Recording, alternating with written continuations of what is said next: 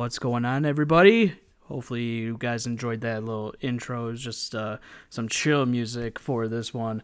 But uh, this is uh, episode eight, I believe, of the Mike and Jeff Do a podcast. Still Mike out with uh, paternity leave. He should be coming back hopefully uh, next week. Uh, there was a possibility maybe this week, but uh, the baby's got again a little bit of a sleep schedule. So filling in for him is going to be uh, one of my broadcast partners. It's going to be uh, Big Murph. What's going on, man? How uh, how's everything been these last couple of weeks for you? Man, things have been great. You know, I appreciate you having me on again to help you co-host tonight. And man, week three was crazy, and I uh, can't wait to get into week four tomorrow. Heck yeah, man! I know we they still haven't even released the uh, broadcast schedule, so we have no idea what uh what games we're gonna be calling. All I know is that game notes are done for the first two games, um, and then I I still have to. I know I did all that stuff yet uh on Saturday, or no, was it Friday? Friday or Saturday? No, Saturday that I did. Uh, so yesterday I did that uh that little stats for that I need to get into at least the broadcast sheets of the games going on tomorrow. So that's uh that's something I still need to get done. And you got a crazy hectic schedule, but man, those are going to be nice. We appreciate it over there in the booth. It's it's going to be fun. I, I can't wait to see like what the uh, how the broadcasters use that and work that in. But it should be it should be fun. But uh, we got a star-studded cast uh, on for this one. Um, actually, uh, two of them reached out to actually be on this podcast because they got something they they wanted to talk about, and we'll actually start with uh, the AD for Oklahoma State, uh, Houston Freeman. Uh, he's he there's something milestones coming up or have already happened. Uh, so Houston, man, how, first off, how's it going? Um, I know it's it was a rough uh, couple weeks, but it looks like uh, Oklahoma State has turned the corner here. Yeah, thanks for having me again, Jeff. Uh, yeah, it's it's uh it's been good to turn it around. Uh, got a nice win against USC this past week, and got the offense. It seems like it's rolling in the right direction. Defense looks strong, so yeah, we're we're happy to be back on track. So then, uh, so I know you you reached out and here a little bit, uh, but uh, we could keep that for later later on. Uh, but you know, really, what has been like the one thing that you've learned so far through these first three weeks of the uh, CFSL uh, when it comes to Oklahoma State? Well, I think you know, as I said before, we wanted to show that we could play defense, and, and I think we've shown that. Um, Notre Dame got a, got the best of us, and and uh, that's credit to Wookie. But to me, you know, I, I think I just made some some bad calls there uh, during that game. But uh, um, and then looking at last week with USC, the uh, the run game was looking a lot better compared to the Notre Dame Notre Dame game. So I think those are my two big things. Big Murph. Yeah, so you guys are sitting right now, uh, one and zero, and kind of in the, a big cluster up there at the top of the Big Twelve. What do you got coming on this week? Without giving away, I don't want you to give away your game plan, obviously, but what do you got coming up this week that uh, is going to get you that second win in your conference? Well, we're looking at uh, playing Texas Tech, as you guys know, and uh, you know they throw the ball really well. So um, that was that actually happened to be one of the playbooks I was looking at was Texas A&M, and uh, so I I feel like I tested a lot this past off season, so I, I feel like I'm fully prepared for them offensively. Um, as far as what we're going to do offensively, you know, I, I don't I don't worry about the other team's defense. I worry about what we're going to do. So uh, we're we're going to be aggressive like we always are. We're going to try to throw the ball. We're going to try to get Casey Alexander his touches too. So that'll be the keys. Yeah. So speaking about that, I mean, now you uh, you got to you let Dion go in the transfer portal, and I think you got a, a good one with Casey Alexander.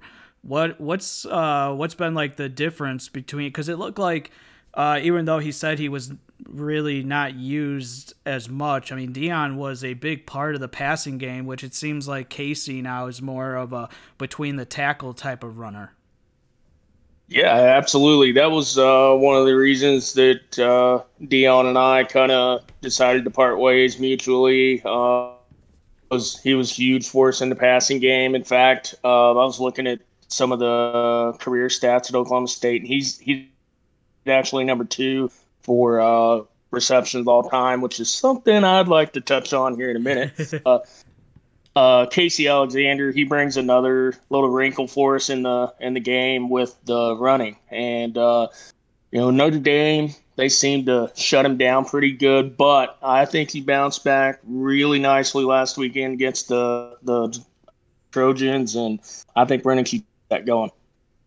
All right, yeah. So, yeah. oh, go ahead, go ahead. No, I was I was gonna say I always enjoy watching you know running backs get going. Uh, in this league, we seem to have a ton of offense through the air. So anytime we can see, you know, a guy get going, especially up the middle, get those hard yards, it, it's really fun to watch.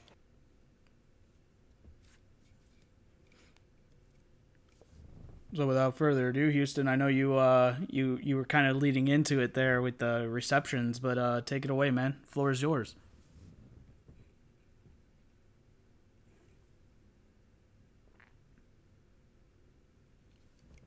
Did we lose him? I don't know. Houston, you still got us? Uh, you might have to leave the call, then come back in. Um, but hopefully it gets figured out. Yeah, it doesn't seem like he's uh like he's talking. Yeah, there he is.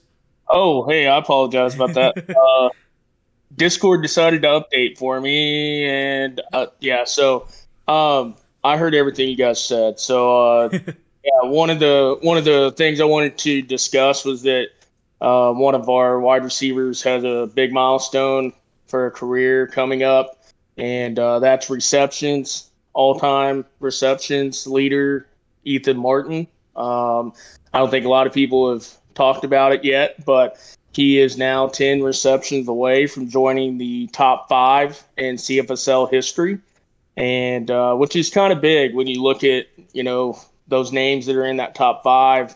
Um, you've got Jimmy Tickle, who's a running back, and then Jackson James, um, who's a uh, one of the best tight ends ever. So you know, with Martin coming up on here, it's kind of cool to see another an actual uh, receiver in there in the mix.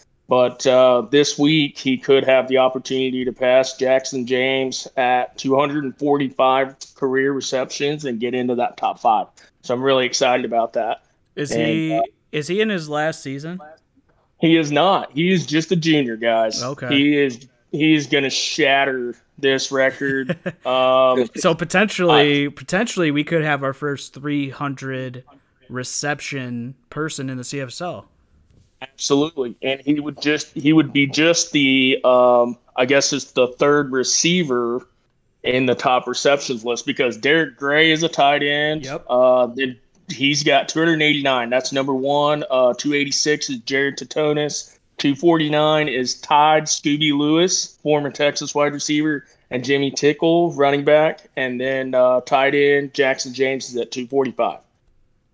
Nice, yeah. So, I, that that's something. Uh, that I had I haven't even looked into yet uh, because I'm gonna I mean doing all these game notes they all seem to add up and whatnot. So finding some records like this is kind of hard outside of you know the bigger ones and stuff like that. But this is gonna this is something that along with the sacks with Nick Harley and Michael Kruger uh, and the tackle for loss where we could have a hundred tackle for loss uh, by the end of the season this is another one that people of the CFSL need to look out for.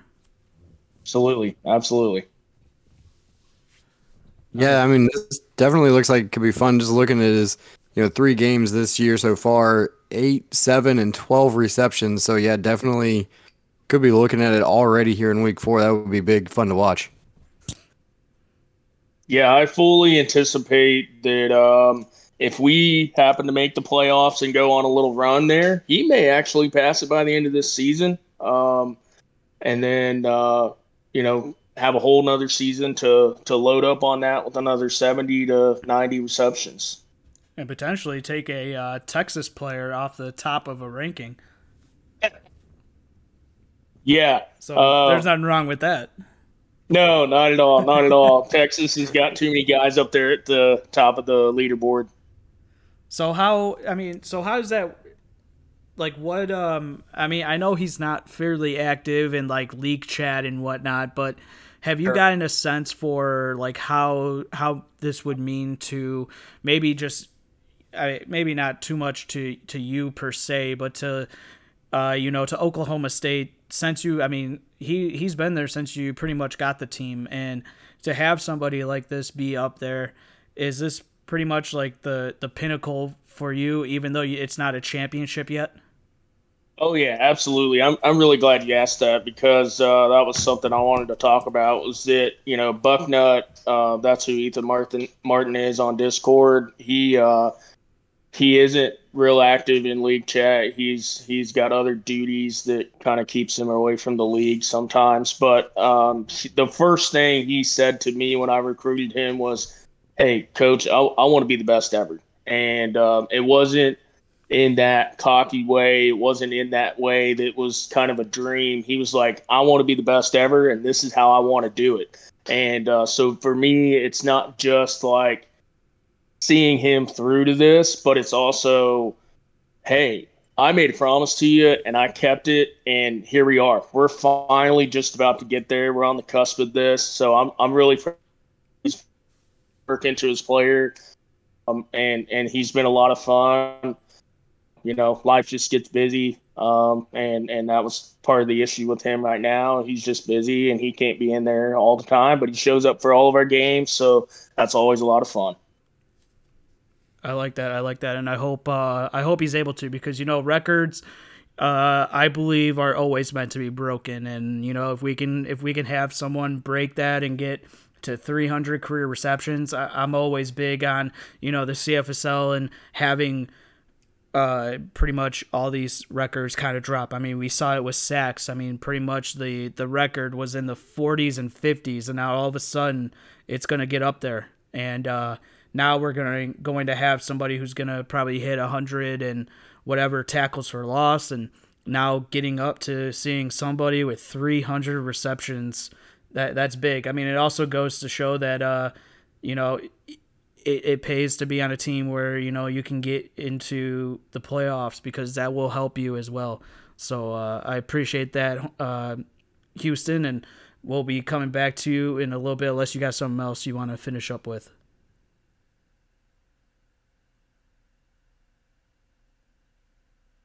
Okay, so let's uh let's now go to D'Lo Kill, uh, also known as Kurtis Andrews, who's having an absolute phenomenal season, leading the way for Texas Tech and surprising probably a lot of people with how Texas Tech has come out these first three weeks. And you know he had a six rushing touchdown game, uh, the first of his career, and all that good stuff that comes with it. So D'Lo, man, how's it going?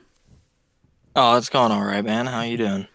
You know, just just hanging in there right now. You know, just finishing up watching some NFL action. But you know, for you, uh, you were with Miami, Ohio, and then there was you went to receiver, and now you're a quarterback again. So, how has the CFL been for you throughout your career? I know there was a lot of ups, there's a lot of downs, but how has it been going? Yeah, it's been it's been rough. Uh, Definitely, definitely as a quarterback. Uh, I went through my first seasons at Michigan as a wide receiver uh, before my player graduated. It was a lot easier then, a lot less players in the league. But there's just so many people in the league now since I've got here, and just just to get on Miami, Ohio was hard enough to get recruited there. And uh, the transfer portal was really rough. Only one MAC quarterback ended up making it into the CSFL, and uh, that was Ohio's quarterback. And uh, I put up impressive stat lines through my time in the MAC at Miami, Ohio. I went in the record books, uh, five rushing touchdowns against Bowling Green, and I went to Bowling Green actually the next season after trying to transfer out. I had some I had a very consistent performance there, you could say, very smart with the ball. And it was kind of unfortunate not to get into the CSFL the second time I tried to transfer through. And uh, I'm thankful that I got that free year as a wide receiver at Washington State because it set me up for the opportunity to be where I am at Texas Tech right now. And it's it's amazing to be in the CSFL and finally show off the potential that I have, and it's it's been a blast, and I'm looking forward to uh, my junior and senior year coming up. After this year, there's definitely a lot that I can still do, and I'm in the record books, and I look to be in it in it some more in the future. Yeah, so uh, I know when I came in, I was watching uh, Kurtis Andrews at Miami of Ohio as a broadcaster.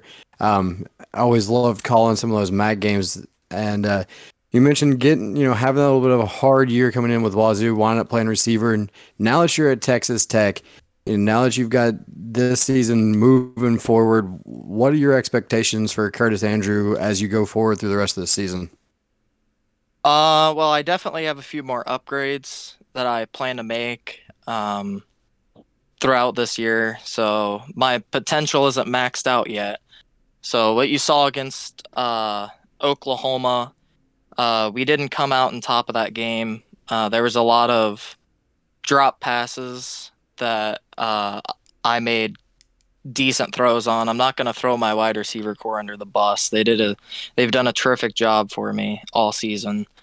But I feel like there's some minor things that I can touch up on to be a little bit smarter.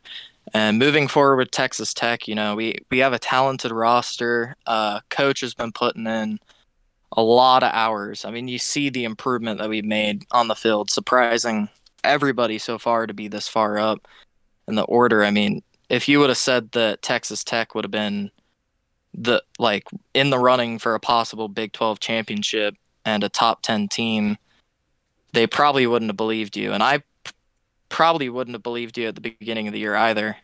But I'm I'm pretty happy with how it's gone so far. And for the future, I can't really say. I don't know if the Sims are going to turn into our favor, but what I can say is that my player has not reached his full potential yet, and there's better things to come from me and more improvement to come for the Texas Tech team in the future.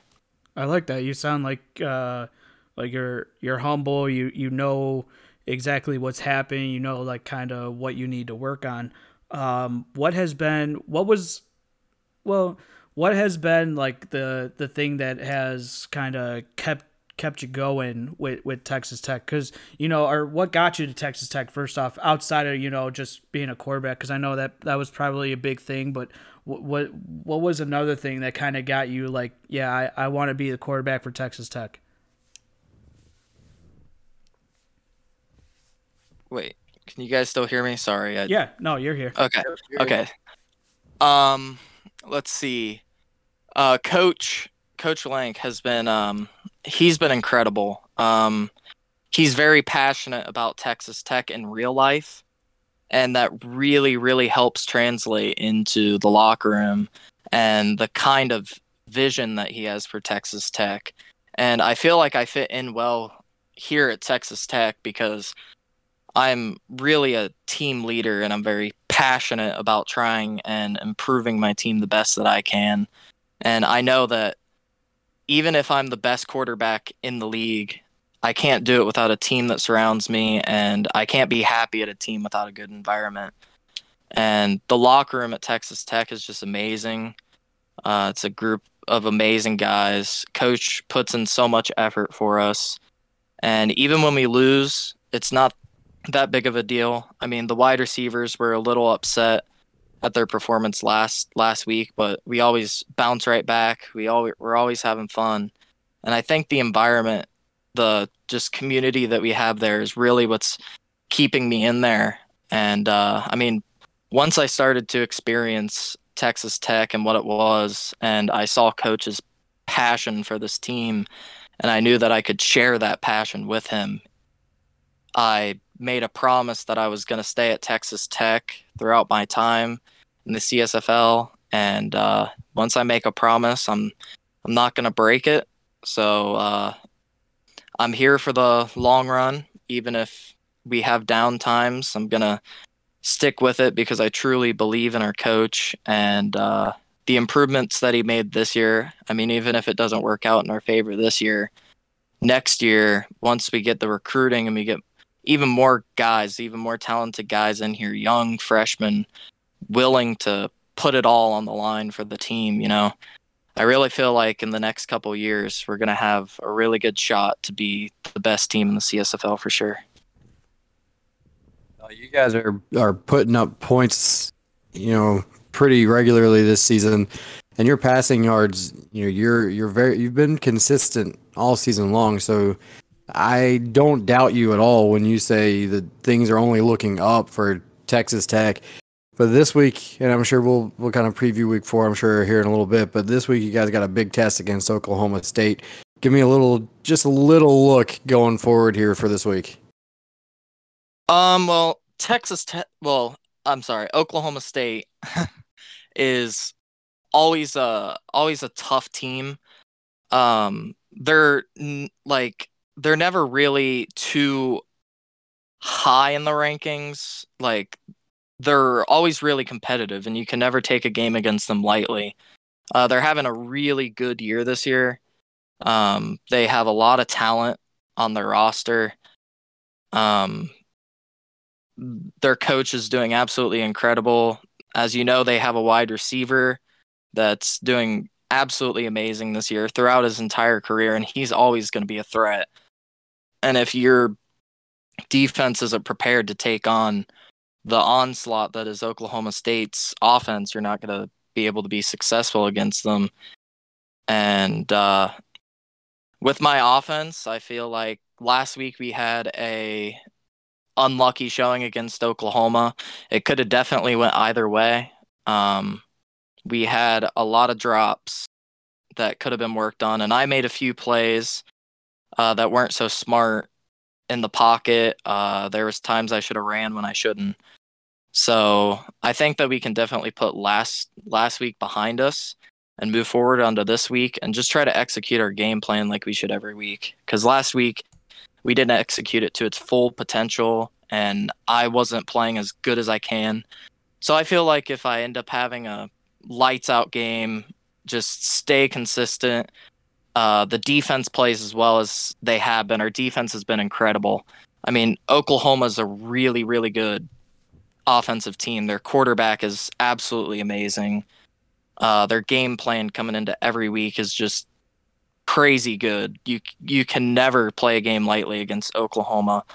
And what I saw out of our defense last week, if they just stay consistent and offense picks up a few mistakes that we made last week, we could be looking good for Oklahoma State. And I have confidence that we can bounce back and hopefully get a win and make a run for the Big 12 championship this year and hopefully even a national championship. But that's way ahead in our future. And we got to take it one week at a time. So we'll just see what happens next week.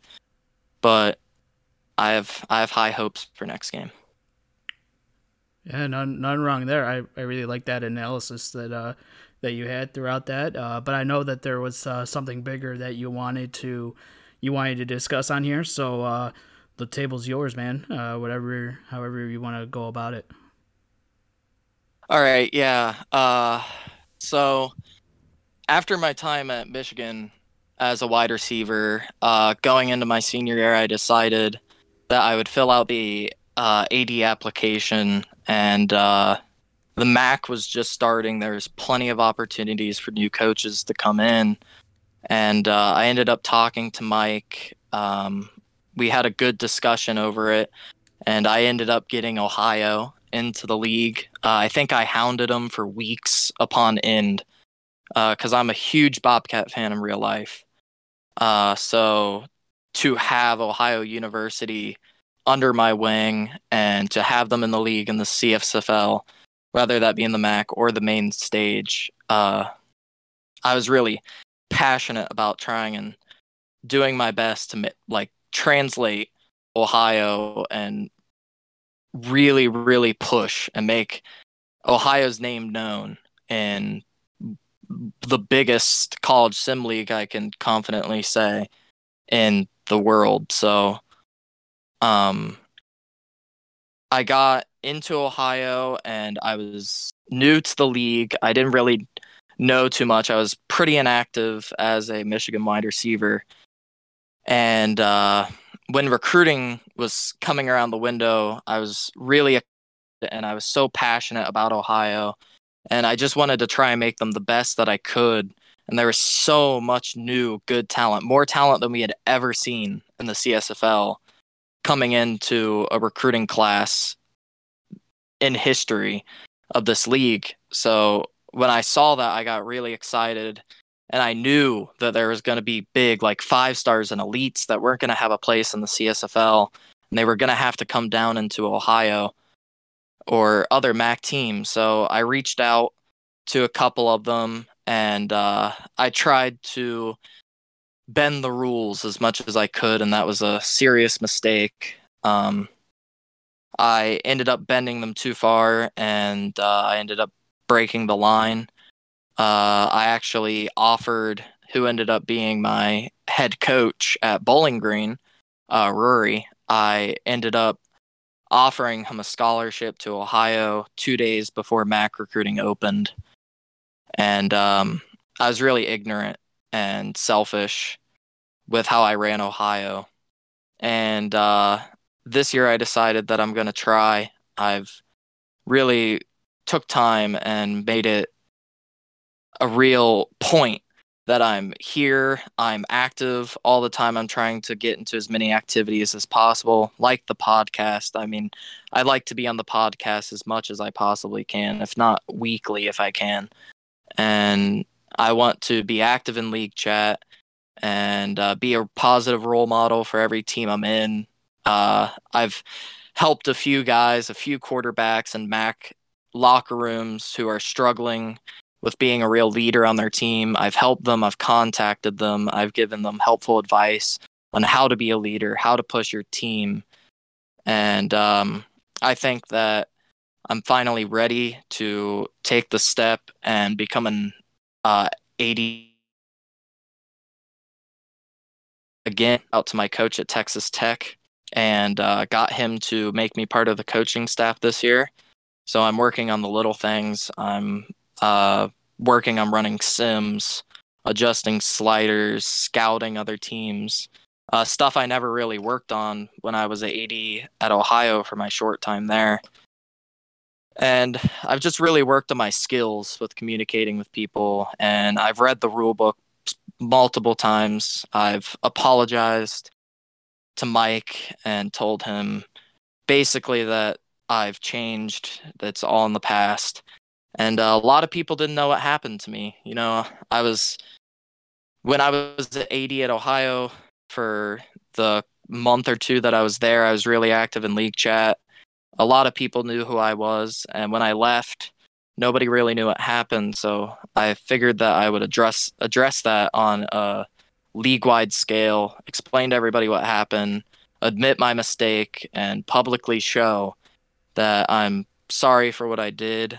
Uh, it, that's all in the past, and I'm ready to take on the opportunity of being a MAC coach again. I'm working my way up with all this amazing coaching talent that we have to find myself hopefully in the CSFL someday on the grand stage and really, really putting on a show like these other ads have so far.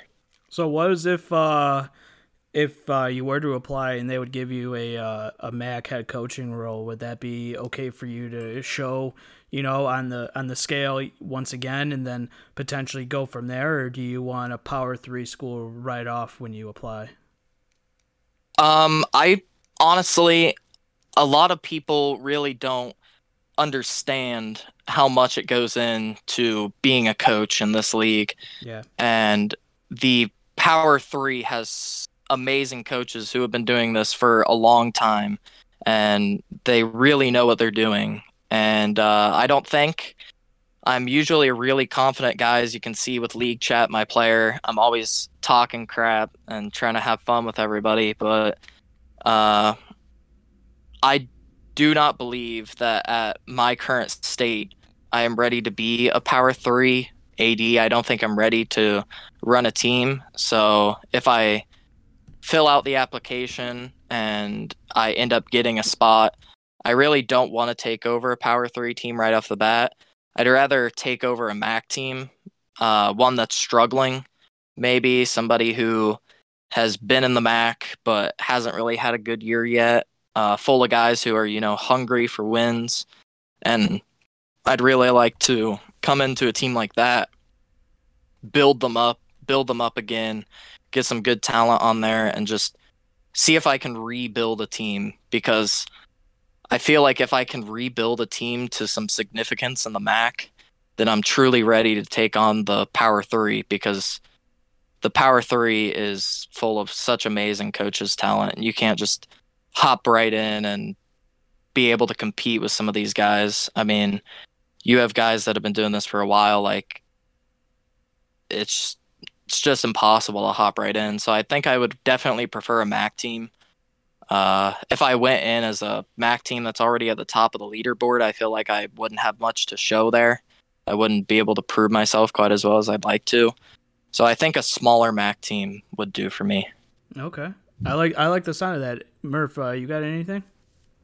No, I was actually just going to echo that. That's uh, that's an excellent answer, a very humble answer, and uh, sometimes you don't hear the humble answers Yeah. anymore anywhere. Uh, you know, in the league, outside the league, in real life, whatever. Um, so to hear just just such a humble answer like that, it, it actually it's refreshing and it's it's great to hear. Yeah. So I- yeah.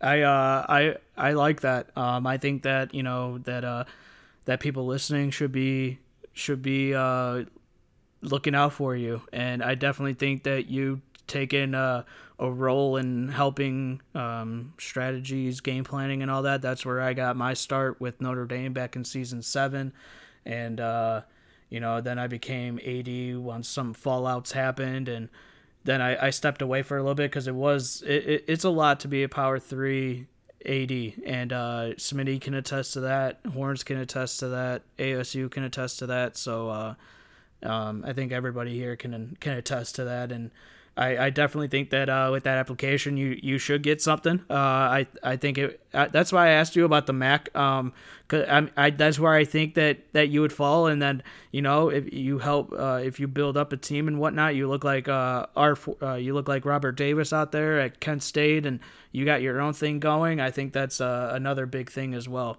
Um, do you have anything left to add, or Well, I was gonna say, um, there's such limited spots for coaching anymore because everybody believes they have what they take, like they have what it takes to get in there, and a lot of them really don't understand how much it takes. And I've been around coaches, and I've been trying to help coaches through my entirety of my quarterback's career.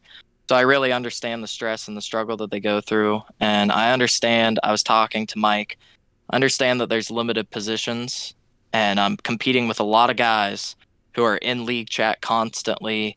They're always active, and they're probably ahead of me in the actual race to become an AD. So I hope I get an opportunity next year, and I really, I really think I could fit in.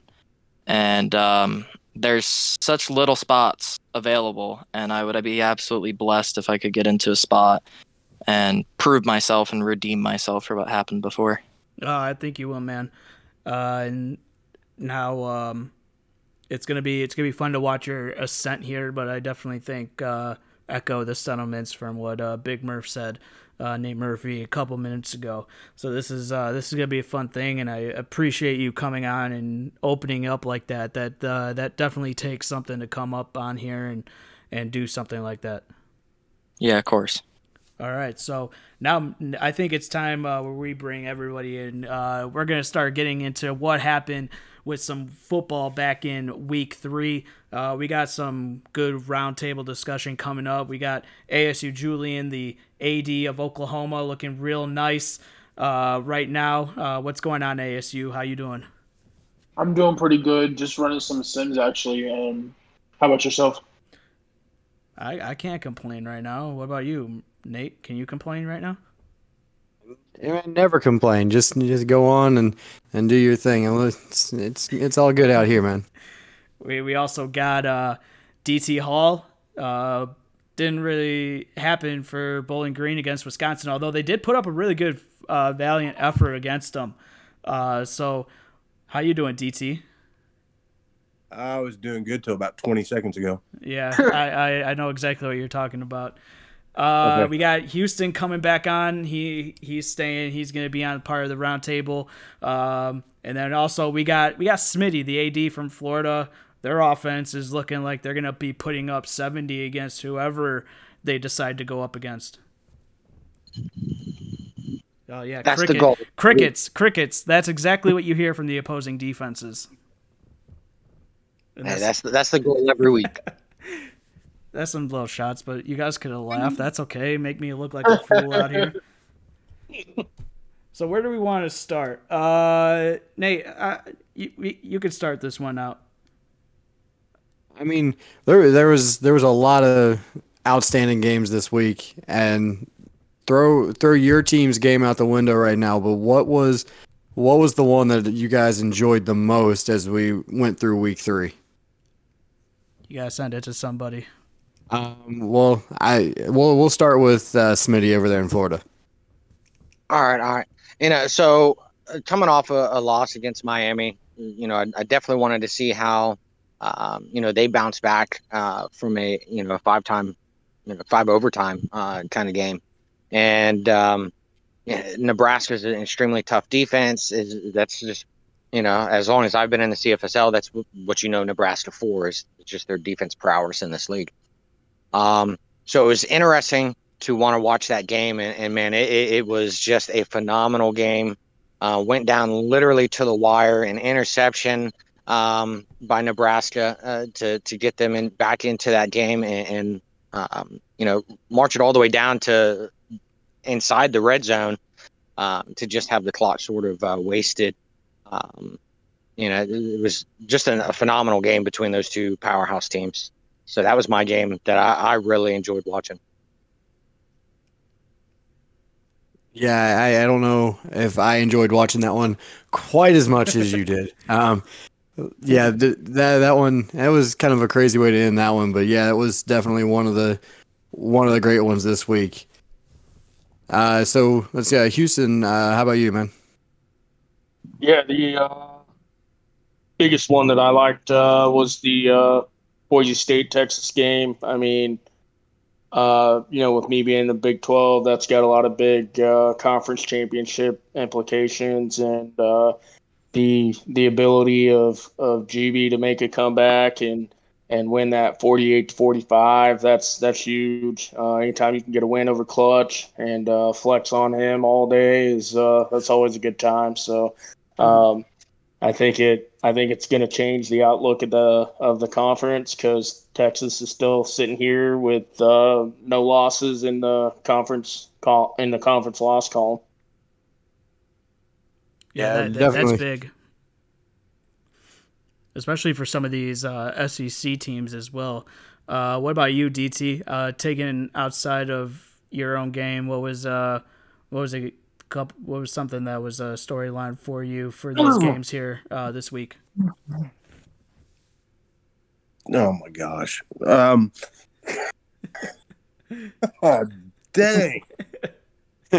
Sorry, not the question. Um the uh the Notre Dame Oregon game, uh just because it's self proclaimed or league wide thought of that they're the two powers of the Big Ten. So I mean I was just uh kinda excited to see how they both looked against each other and uh seeing where we're gonna end up lining up as the season goes on.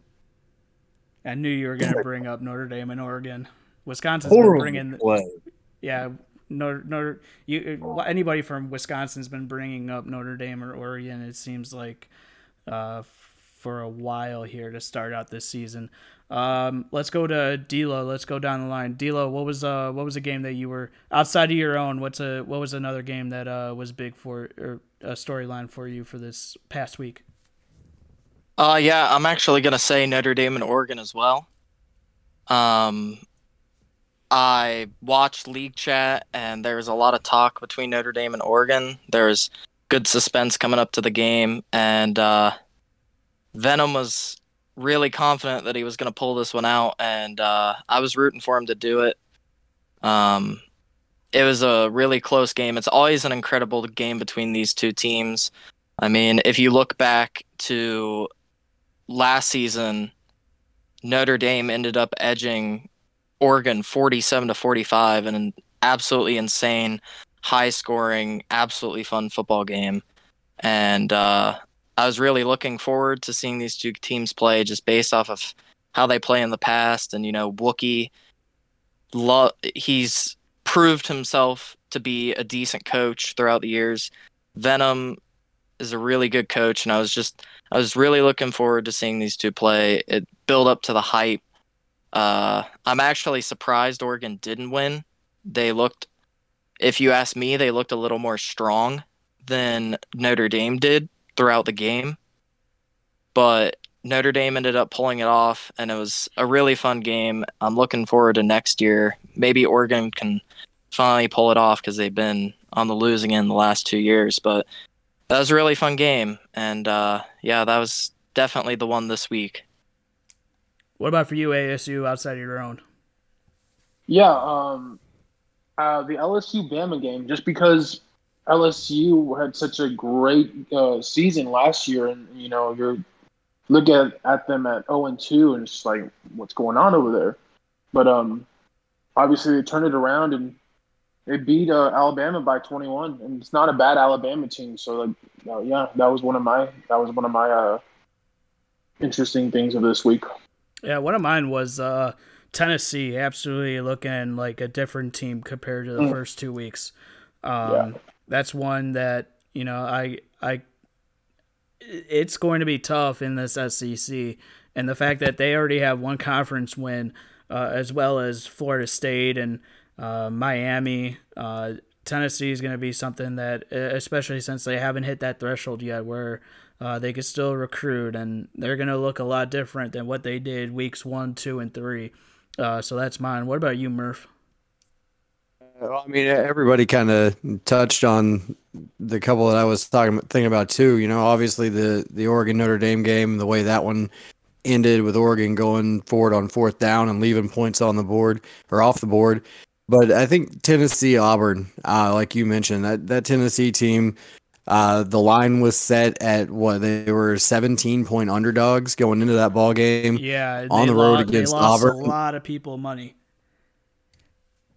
Yeah, absolutely. And, I mean, I tell you what, they they went in there and they took care of business. They looked really good all game long from start to finish. I mean, if they can continue to play like that, you, you got to watch out for Tennessee moving forward. Yeah, that's gonna be that's gonna be something to look out for. Uh, let's go through. Um, so we got a couple players of the week uh, voting up to uh, yesterday. No, today I think it went up. Uh, so far, uh, somebody shout out. Do you want to start with offensive or defensive?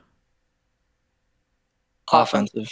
All right, offensive. So, all right, so we'll start with the offense, and uh, so for the offense, you had quarterback Justin Morris Jr. from LSU. He was 39 of 49, 111, uh, 411 yards, five touchdowns, two interceptions, 16 carries for 111 yards, and one rushing touchdown in the win over Alabama.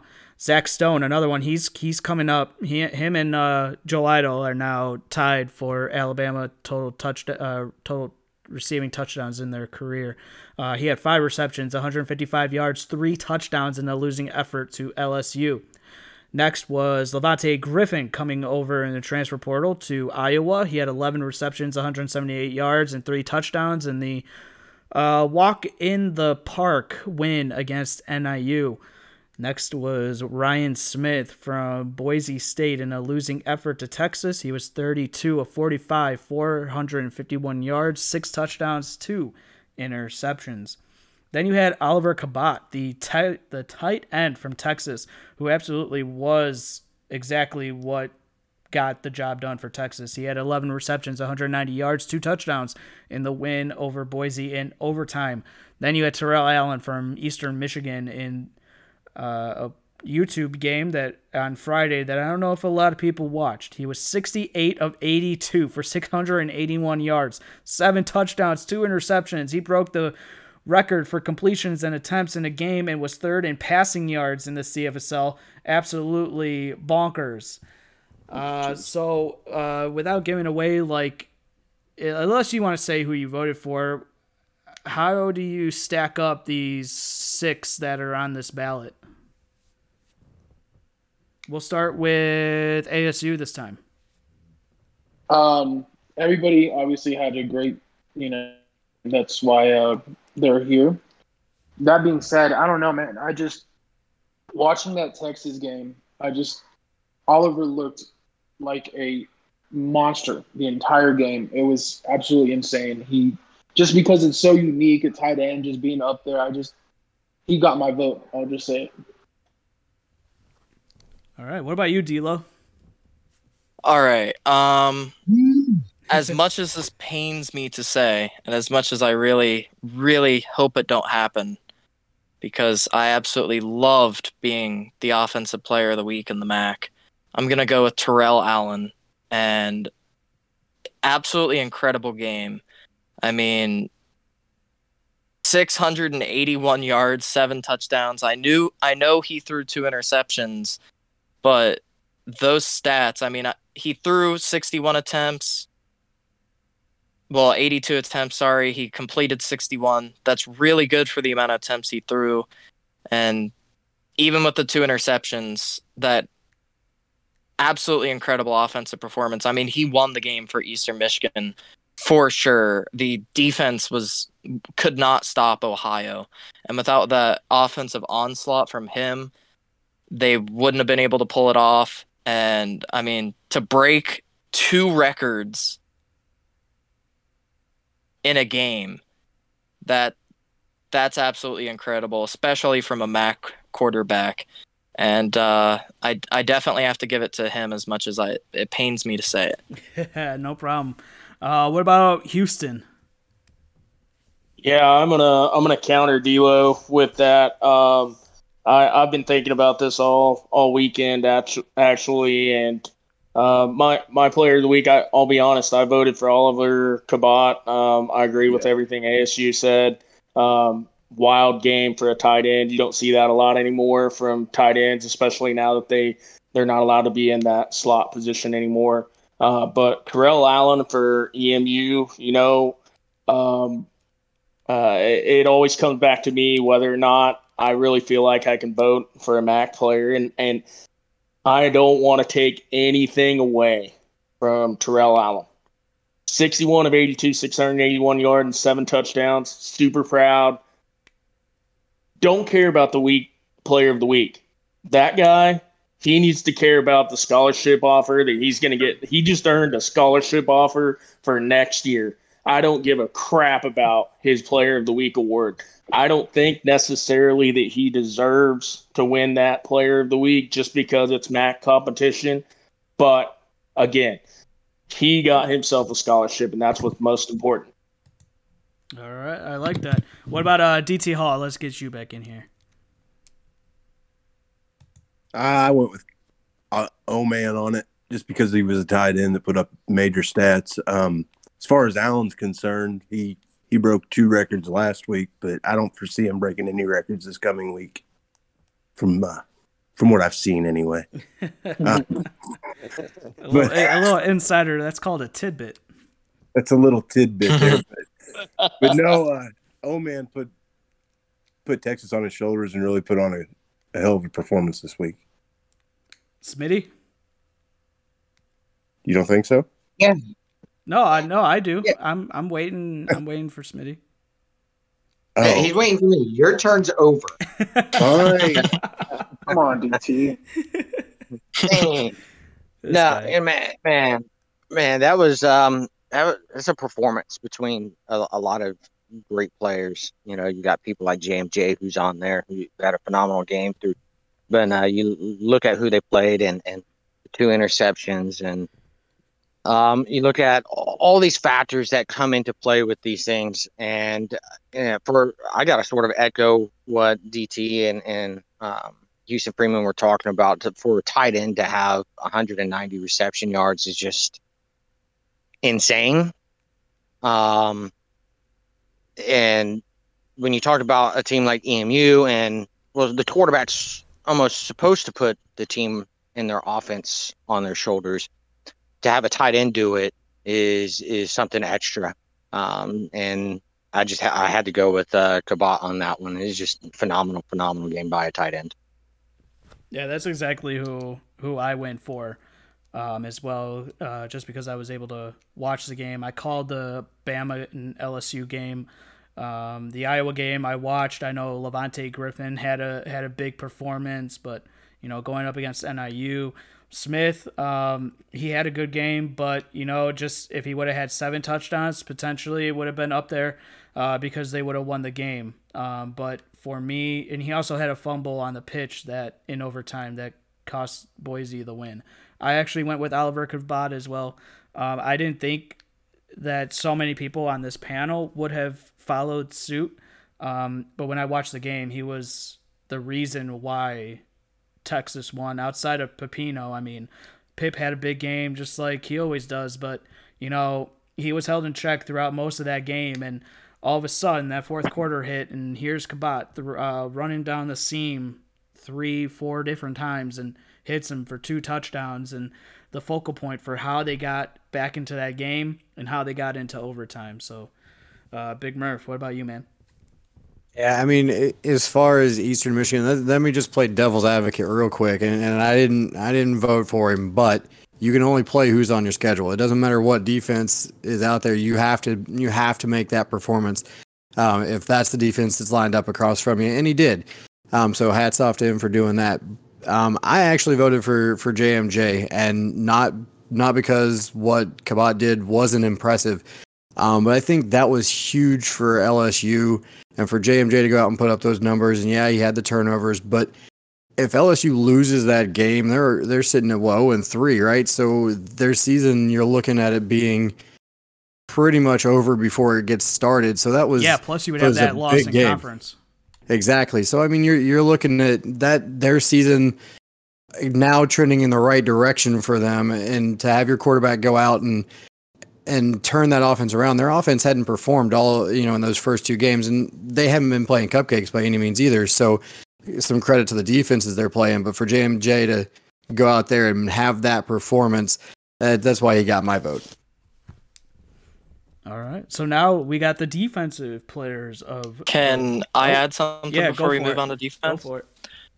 So, if you're a player in the MAC right now listening to the to uh, the podcast, make sure that you do not sleep on Terrell Allen uh, I was in his shoes. I was a record breaking MAC quarterback. And when you're in the MAC, his talent level in the team's talent level match up just like it does in the CSFL. And it's just as hard to break a record. And there was Kabat had a good performance and he may win player of the week. But if Allen does not win the player of the week, don't sleep on him and definitely don't sleep on him for a spot in the CSFL. So I've been in his shoes and look at where I'm at now. I'm doing really good in the CSFL, and I have a positive outlook for his future. Uh, that's an incredible game, and if the MAC sleeps on him in the future during the season, then EMU, with his performance carrying them on his shoulder like that, he might just lead them to a MAC championship, and hopefully he has an easier time getting in the CSFL than I did. Uh, no, I definitely think that he'll find himself in the uh, next season. Exactly what Houston said. He he got a scholarship opportunity coming his way. Uh, but now we got the defensive players. Uh, we got the middle linebacker Christopher Britton from Tennessee, who finished with 15 tackles, four tackles for loss, and a sack in the win against Auburn. Then you had another middle linebacker. You had this time Tyrone Hall from Wisconsin, who had 14 tackles, four tackles for loss, three sacks in the win over uh, DT Hall's boy, uh, Bowling Green State. Then you had corner Johnny Tipton uh, from Missouri, who had two, one tackle, two interceptions, one big interception because he returned that for a touchdown in the win over Texas A&M, and one of the reasons why they were able to shut them down offensively. Then you had the defensive end Justin Wilson from Oklahoma State.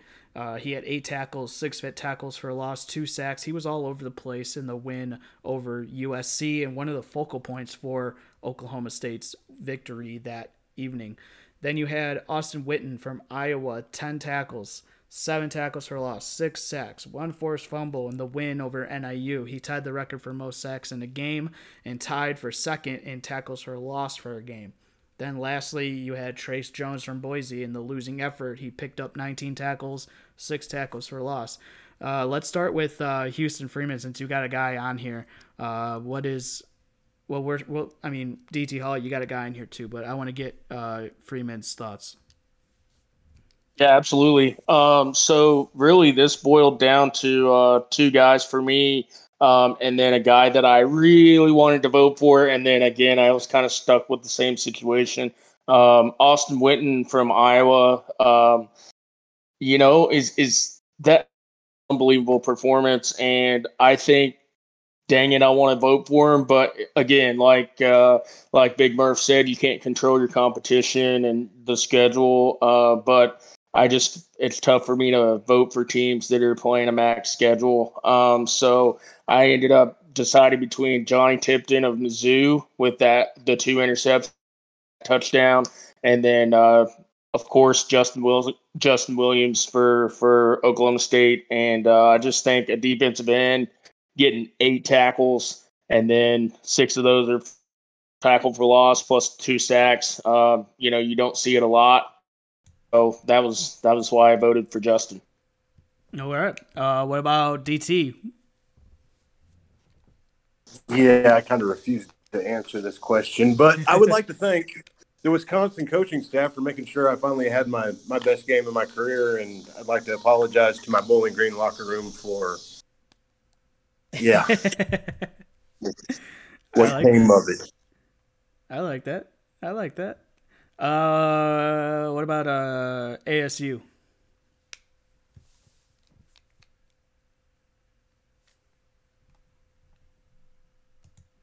Julian.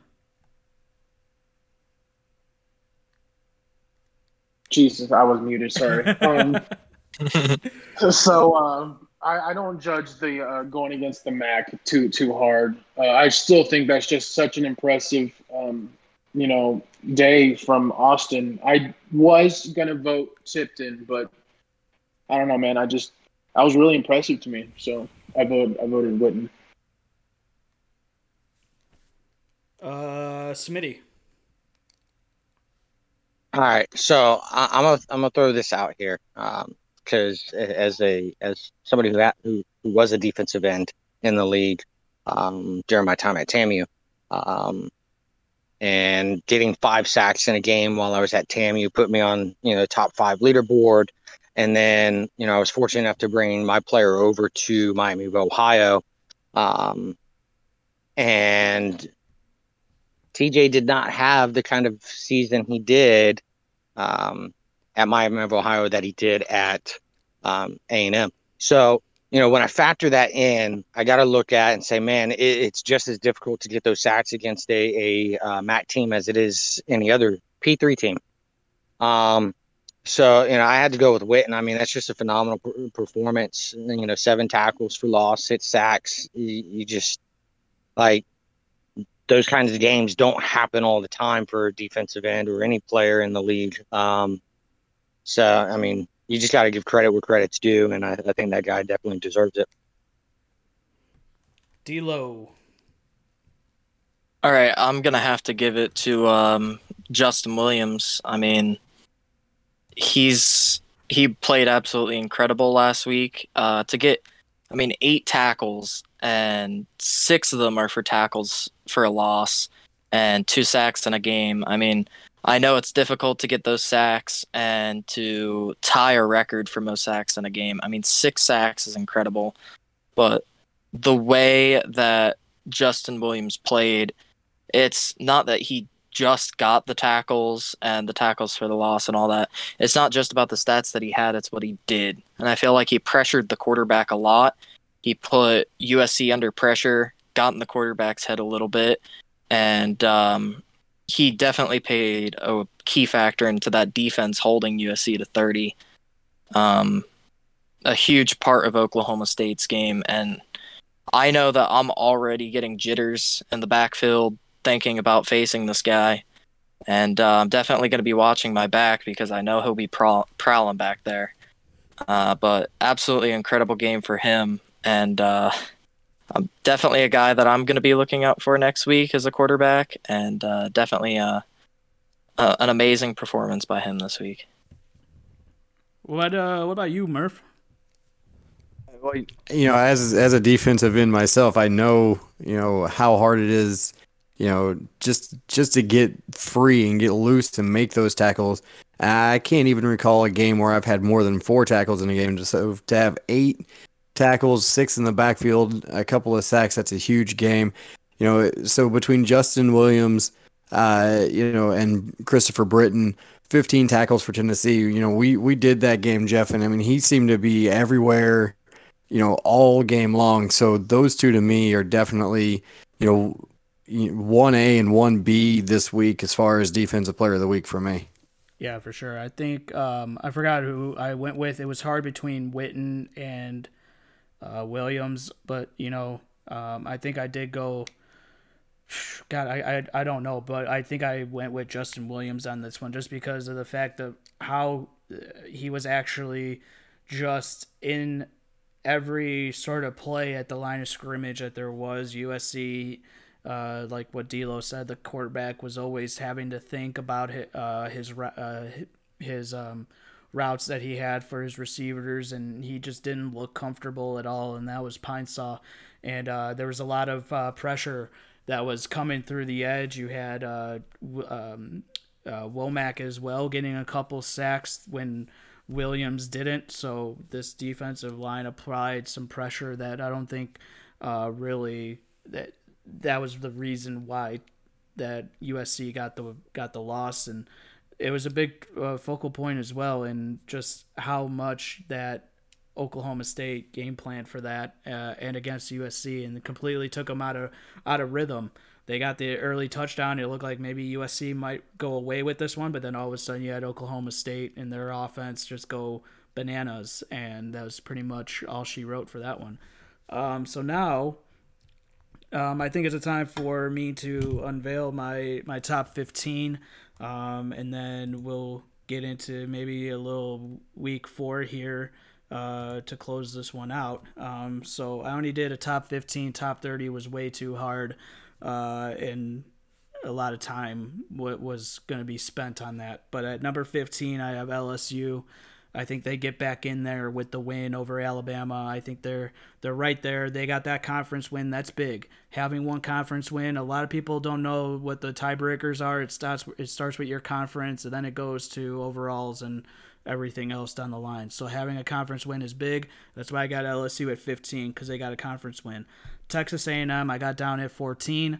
Uh, they had a tough loss. Um, I think they're going to be bouncing back. Uh, so that's why I have at 14. 13, I have Florida State. They got a big win in conference play, jumping back up into that top uh, echelon of the um, CFSL. And also, they got they're on a two game winning streak since they lost, and they have a conference win. So uh, that's another reason I got them at 13. Number 12, uh, I got Texas Tech tough loss. Uh, I don't think it should hinder them at all. They're still two and one. Uh, they did lose in conference, so that 0, 0 and 1 in conference is kind of kind of risky right now. But you know uh, that's why right now it's conference play all the way until the end. Then I have uh, Wisconsin at number 11. Uh, you got to play who's on your schedule, and they've been getting some wins here the last couple couple uh, games for them. Uh, number 10, I have Boise. Tough loss. Um, in overtime, and I do still think that out of the teams that lost last week, that they are still a top 15 team. It was just a spot of where I wanted to move them down to, so I had them at 10.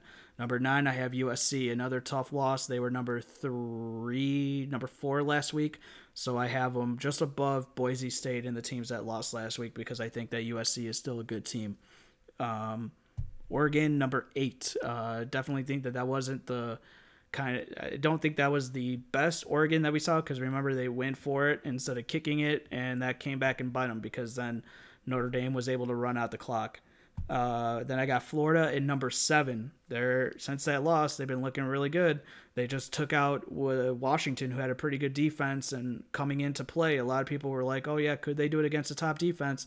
Well, Florida's offense went out and they did that, and they just walked down the line. Uh, number six, I have Texas, big time win, um, moving up, back up the ranks since they were down last week. Number five, I have Oklahoma State, uh, just moving back up uh, ever so slightly uh, based on everybody that's ahead of them. I think Oklahoma State of the two and one teams, they're one of, they're the better one between them and Texas, so that's why they're at number five. Number four, Miami still haven't lost yet, so they just move up in the place. I I do think that um, we're kind of sleeping on them a little bit, but their offense looks really nice. Uh, defense still got some work to do, but like we saw against uh, Nebraska, they were able to close it down. Although they almost did caught, throw that game away, uh, if not for uh, Nebraska not knowing the clock situation. Number three, Missouri uh, keep moving up. I do think that they can go anywhere with these ads between one and three. Uh, they're undefeated. They look really good. Uh, they haven't really slowed down offensively as well. Defense looks really nice. They're a top defense in the CFSL, and anybody that doesn't think that Missouri is up there, uh, you better watch out because you got another thing coming. Missouri looks really tough this year. Number two, I got Oklahoma. You know, you keep moving, you keep winning, you keep moving up. So I got OU sitting at number two, looking pretty. That means the number one is Notre Dame. Well, they haven't lost yet. Their defense looks solid. Maybe not as solid as some of the other teams on this list, but they definitely have a top 15 defense, top 10 defense, I would say. So uh, they look really good. So that is my top 15. D'Lo, I know you did one as well. Do you want to run through it real quick? Uh, well, I will. Or just just to save time, I'll just run through yeah. the teams that I had in the top three. Okay. Um, so I actually didn't have I I had Missouri at number three, so I agreed with you there. Uh, they're looking really good and they're looking really solid. And uh, I definitely believe that if people sleep on them like they have been, I mean, they're not talked about much uh, they could definitely sneak themselves into contention for the national championship this year. And uh, I actually have Notre Dame at number two. Wow. Okay. Yeah, they they they didn't impress as much as I'd like a number one team to impress me. They they've been doing good this season and they're solid and they're definitely have a good outlook for the rest of their season. I mean, they could go undefeated, but there were some quirks in there that I saw against Oregon that I think might be able to be exploited. And I definitely believe that Notre Dame's a little more vulnerable than the team that I have at number one. And the team that I have at number one is Oklahoma. And uh, I talked a lot of crap pregame before the Oklahoma game. And uh, boy, did it come back to bite me because Oklahoma was just so solid throughout the game. Uh, the defense did incredible. For granted, uh, Tech had a couple drop passes that really were a turning point in the game, but their offense was just on it all game long, and they look very strong. And uh, I have to put Oklahoma at number one over Notre Dame. Uh, it's surprising for sure to a lot of people, I bet, but I feel like Oklahoma, if they played Notre Dame next week, they would definitely edge them out. Wow. Oh, I like that. Okay. All right. I appreciate that. I definitely appreciate that. I will. I will take it. yeah, you're welcome, Julian. I it pains me to say it, but after you guys destroyed me last week, I mean, I think I owe you something after all that crap talk. Huh? you got me those cool emojis though. Yeah, yeah, all the cool emojis. all right, so we're we're almost done here, but quickly, uh, let's go through um, I, I don't know if anybody's had a chance to look at the schedule, uh, but uh, Murph, I know we're going to be on a couple calls here uh, this week upcoming. Uh, what's a what's a key game that you're looking forward to watching or calling this week? Well, I mean, outside of, of the Miami Alabama game, for obvious reasons, Um, LSU Tennessee is is very intriguing. Both of them now coming off of big wins from last week. Uh, somebody's got to keep that momentum going, and somebody's e- season could start to come to a premature end if you know if they a loss here could start to derail that. So again, that game is intriguing, and then you got the to close out. Uh, or well, on Friday night, it doesn't close out the week, but uh, Missouri, Nebraska. Nebraska obviously in, in kind of heartbreaking fashion, uh, lost in week three. Um, Missouri, uh, we all know is really good. You guys have them in your top three. I don't agree with where you guys have Miami, um, but uh, Missouri is going to have a, a, big challenge here on the road against Nebraska. So those are kind of the two outside of my own game that I'm looking forward to seeing the most. All right, what about uh, you, Houston? What's a what's a game you're looking forward to uh, outside of your own? Yeah, I'm I'm looking at the uh, Auburn Florida State game. Auburn's one and two, and Florida State's two and one. Um, that has huge uh, SEC implications. Auburn's already zero and one uh, with that loss to Tennessee this week. Um, so you know, is this finally the season that Florida State you know kind of gets over the hump? They get you know, if Florida State's sitting at three and one, uh, that's huge. Um, I, I don't, I can't remember what their what their conference record is. Looks like they're one and zero oh right now. Beat, so they, they beat could, Clemson in week two. That's correct. So you know they could be right on the heels of Miami, and uh, I'll touch real quick on that. That I actually have Miami ranked a little lower than you did in your top fifteen. Um, I think they're three and zero, oh, but I think they might find some trouble down the road. We'll see. Ayo. Uh, let's get ASU. What's uh what's a game you're looking forward to? Not of your own though. Yeah, I was going to talk about the Auburn Florida State one too. It's interesting, but to just switch it up a little bit, I want to see what um, Oregon does against Ohio State. Are they going to bounce back, or are they going to, you know, just stay in this little funk that they're in? DT Hall, get you in here real quick. Uh, Red River Saturday because it's Red River and whether it's in real life or even here. That come on, Julian, don't let me down.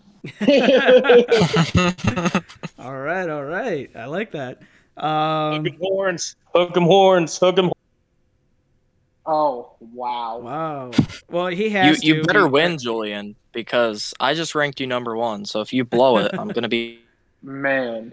no pressure, we'll Julian. We'll no be, pressure. We'll be ready. No, we'll be ready. We'll be ready. uh, Smitty, what's a game that you're looking forward to, man? Outside your own. Yeah, um, I'm I'm with DT on this. It's the Red River Showdown.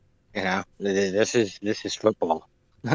and when you talk about instant classic games, um, great rivalries, that's just one that sits at the top. You know, um, so definitely interested in watching that one. You know, and you know, so only the 80s in here know um, but we did a well. I worked on for the most part in the last two or three days. Been working on a, a uh, power rankings index, yep. and um, you know, it, you know, Jeff. Um, a lot of the teams that you got uh, in your top 15 uh, are there. Um, LSU's not happy with where they're in at with the the rent uh, index, but uh, hey, I mean, when you um, when you take a look at the stats and whatnot, when you take a look at like their defense, their offense, they're like middle of the road. They are, they are, and so you know that that's where this power ranking index comes in and factors I like, in. I like that. I like anything that has to do with stats. Man, it factors in the strength of schedule, factors in your offensive performance, your defensive performance. Um, so a lot of goes into it. You know, kudos to your top 15 you did really, really well there. Hey, that's all I need. I got the stamp of approval from Smitty, so all, everybody can just go go off. You get out of here. It's, yeah, you can't really say that word on here, Jeff. It's a wrap. it's a wrap. It's it's Vince Carter at the slam dunk contest. It's no contest. I just got the stamp of approval. Um, so we D'Lo, did you go yet on what game you're looking forward to seeing? Uh, no. Uh, has anybody else uh, went? Has everybody else me. went, or am yeah, I last? I I, yeah, it's myself. I'll go last, but you can go. Okay, so I actually have three that I'm going to run through really quickly. All right. Um, LSU at Tennessee. Um, LSU has not looked good all season, but they turned it around last week, and uh, they impressed me last week. And Tennessee is a team that has been impressing so far this season, and I think Tennessee has a lot to prove. So both these teams have a lot to prove. Uh, I'm interested to see if LSU can continue this bounce back and beat Tennessee, or if Tennessee can keep on this hot streak that they're on right now and take down LSU. And I guess we'll see if LSU's real or not after next week. Um, I'm looking at Clemson and Florida. Um, Florida's offense has been absolutely incredible so far. Um, I mean, I think they put up 105 points against the MAC team, didn't they? That would be correct. Yeah. all, right, uh, all right. Yeah. Uh, so 105 points is absolutely incredible. And uh, to score, what, 73 last week, I believe it was. Um, this Yeah, offense. 49, 40, 49 against Washington. Okay, okay. Um, so this this offense is on an onslaught, and uh, I want to see how they do against Clemson because if there's another amazing offensive performance, I mean, if we see 50 points, 60 points out of Florida's offense, uh, there's no doubt in my mind that these guys are going to be making a national championship run with those kind of offensive numbers. I mean that that is absolute powerhouse numbers. I haven't seen that before. And if they keep doing that, then they're going to be a threat. And the final game I'm looking at is Oklahoma at Texas. Um, obviously, rivalry game, uh, big game for both teams. Uh, Oklahoma, I ranked them number one. Uh, I'm really hoping that they pull it off against Texas. Uh, nothing against Texas, uh, but Oklahoma has a lot to prove this week to prove that they are a national championship contention team.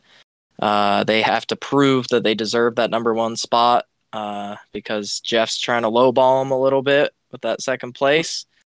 And uh, I'd like to see them come out, dominate Texas, and prove that they deserve that number one ranking.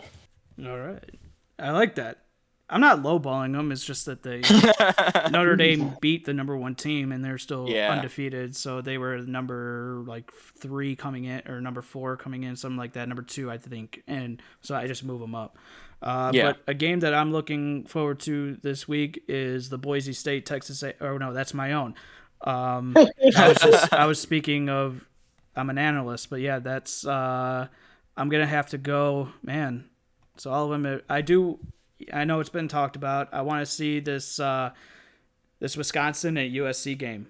Um, it's gonna be probably one of the tougher matchups of the week, and it's happening on Wednesday at 7 p.m. You have USC who had a tough loss to Oklahoma State. How are they gonna bounce back after their first loss of the season? Meanwhile, Wisconsin they've been rocking and rolling since their loss. Uh, they beat um, with Michigan and they got their conference win and now they're taking on their second conference opponent after taking out Bowling Green last week. So now it's what Wisconsin team are we going to see? Are we going to see one that struggled in that first half against Bowling Green, or are we going to see one that's going to come out and play like they did against Michigan for all four quarters? This is going to be an interesting matchup, and also USC. They need to start out a little bit better. Need to uh, need to capitalize on these drives. Can't go three and out. Uh, uh, for consecutive drives at a time because that's what hurt them against Oklahoma State. So I think that the Wisconsin USC game is going to be one that is probably flying under the radar a little bit uh, for some of the people watching and listening. Uh, so that one might be a good one. Uh, but if uh, anybody's got anything to add to close this one out, Can I Yeah. please get a break in the backfield? I'm playing two really good defensive, like defensive lines, back to back weeks, and uh, no, I'd like to bring it to the attention of the CSFL. Uh, I would like a slightly uh, less less stressful time in the backfield. I feel like it's definitely hurting my studies at Texas Tech, uh, being having nightmares of these defensive ends all the time. So, uh, well, you think I well could get a prepare to break somewhere? fly. What was that? Prepare to flunk out. no love lost. yeah, that would be appreciated if y'all could give me a break back there. Look, you got have wheels for a reason. Use them. I used them at Miami. I think that uh, I think I should bring them out again, shouldn't I? Absolutely. Anybody but um, else? you know, yeah, yeah, I got one thing. You know, yeah, um, so you know, you know, a so it's, it's ads like Houston Freeman that that made me want to be an AD in this league. It's it's a passion for the team that you have um, in real life that you can bring over to the team that that that you're in charge of um, within the CFSL. Diehard Gator fan, grew up 30 minutes from Gainesville. Um, so taking over Florida was just almost seemed right in my mind. Um, but more importantly is the passion that you have for the players on that team you know and, and so you know houston when you come on and you first talked about your, your player ethan martin out there um, on on his the verge of breaking a, a um, career record is um, kudos to you for for being invested into your players the way that you are um, stupid alarms um, so you know, one is, is that, and then two is, um, you know, I'm gonna follow suit with you, brother. I'm gonna talk about about two players on my team real quick that that are on pace to break some records. Um, and one is Levi Teams, who's who's at Oh. 10 touchdown receptions for the season. Uh, he only needs six more in five games. Six more in five games. Just just, stuff, just pray for it, right? We're, we're praying for it, and, and you know, I'm I'm gonna do everything I can to to make sure that happens for him. Um, and then the other one that I, I don't think people notice or, or talking about yet is you've got Ronnie Blevins sitting at 24 passing touchdowns in the season, and single season record's 42. And we got five games left, guys. He's averaging eight passing touchdowns a game. Crazy man.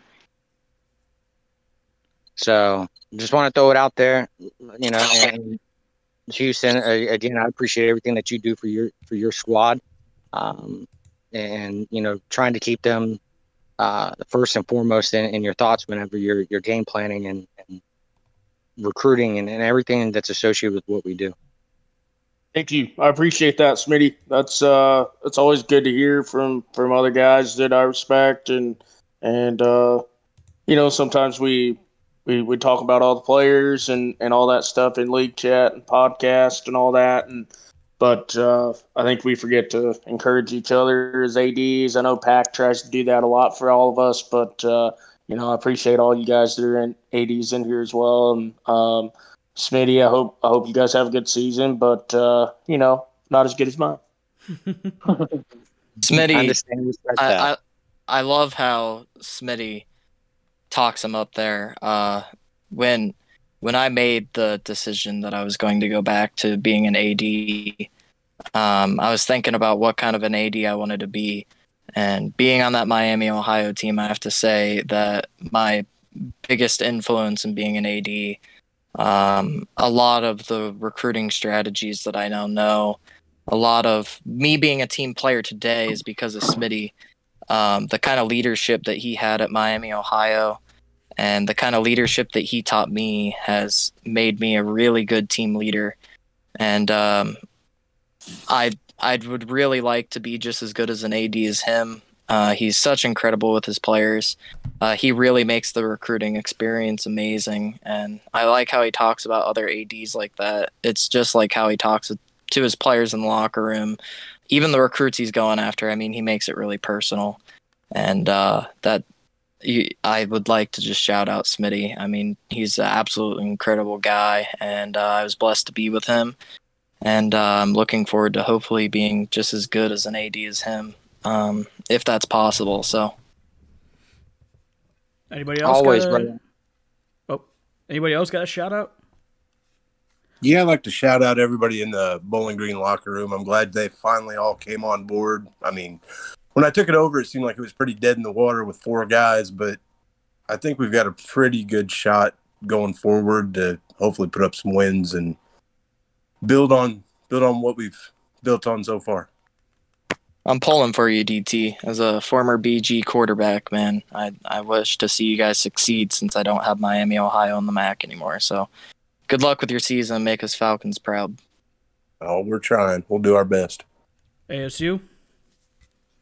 Um, I mean, just everybody in the podcast, y'all are all awesome. Even you, Jeff. Thanks, man. even Appreciate you, that. even you, Jeff. I appreciate that. Even Jeff. Wait a minute. Wait a minute. The last time I heard ASU on a podcast, that's not what he said at all. Oh, except for DT. My bad. You're right. All right, cool. We're good. Murph, you got any shout outs? Uh, Well, might as well shout you out, Jeff. And, uh, you know, I appreciate working with you in the booth. You know, every week. Um, you always keep me at the top of my game. Um, but then a big shout out to the Hurricane locker room too. You know, we we had to come in and turn some things around from last year. Uh, working on our, our third AD in three years now, three seasons, I should say. And um, this locker room full of a bunch of great guys. I really appreciate all of them. Always engaged in chat in the locker room. A bunch of them that are always engaged in the league chat as well. Uh, and, and I know uh, we we've started to build some things, and, and we're only going to get better out there in the Miami. I'm actually going to shout out uh, Horns uh, because uh, he's been doing baby duty. Uh, so shouting him out. Hopefully he could come back on this podcast and help me out here a little bit. Now I need a freaking vacation. Uh, So um, that's my shout out. Also, um, I want. I mean, Dalton, uh, also known as Ryan Smith. Uh, know it was a tough loss, uh, but he's been bouncing back, and uh, the the whole Boise locker room's uh, been still chirping it up a little bit. So that's good to that's good to see, and hopefully we could turn it around against a tough uh, Texas A&M squad. Uh, but without further ado, appreciate everybody coming on. We had ASU Julian, the AD for Oklahoma. We had D'Lo, also known as Kurtis Andrews, as player. He's he was on here as well for Texas uh, Texas Tech. DT Thanks Hall. for having me on. Appreciate it, man. We had DT Hall from Bowl, uh, Bowling Green and also Wisconsin, and Smitty, the AD from or co AD from Florida. And uh, for Big Murph, I'm Jeff Melanisha. I appreciate everybody listening. This one will be out tonight, so if you are on Spotify, make sure you subscribe so you're you get the updated episodes. And also, I will post it uh, again in user content as well. So appreciate everybody. Have a good night, and we'll see you guys next time. Horns down.